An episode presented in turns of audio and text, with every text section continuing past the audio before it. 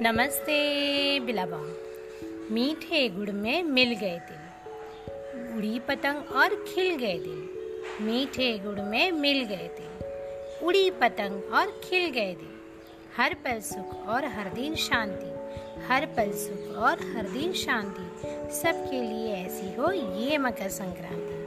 मकर संक्रांति भारत का सिर्फ़ एक ऐसा त्यौहार है, जो हर साल चौदह या पंद्रह जनवरी को ही मनाया जाता है।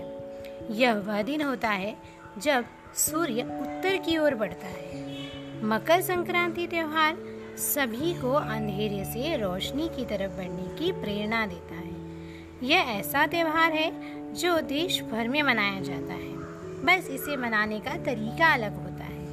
गुजरात में पतंग के पेंच लड़ाकर संक्रांति मनाते हैं। दक्षिण भारत में इसे पोंगल के रूप में मनाया जाता है। पंजाब में इस दिन लोहड़ी की धूम रहती है और महाराष्ट्र में इस त्योहार को तिल गुड़ खिलाकर मनाते हैं और कहते हैं तिल गुड़ क्या गोड़ गोड़ बोला।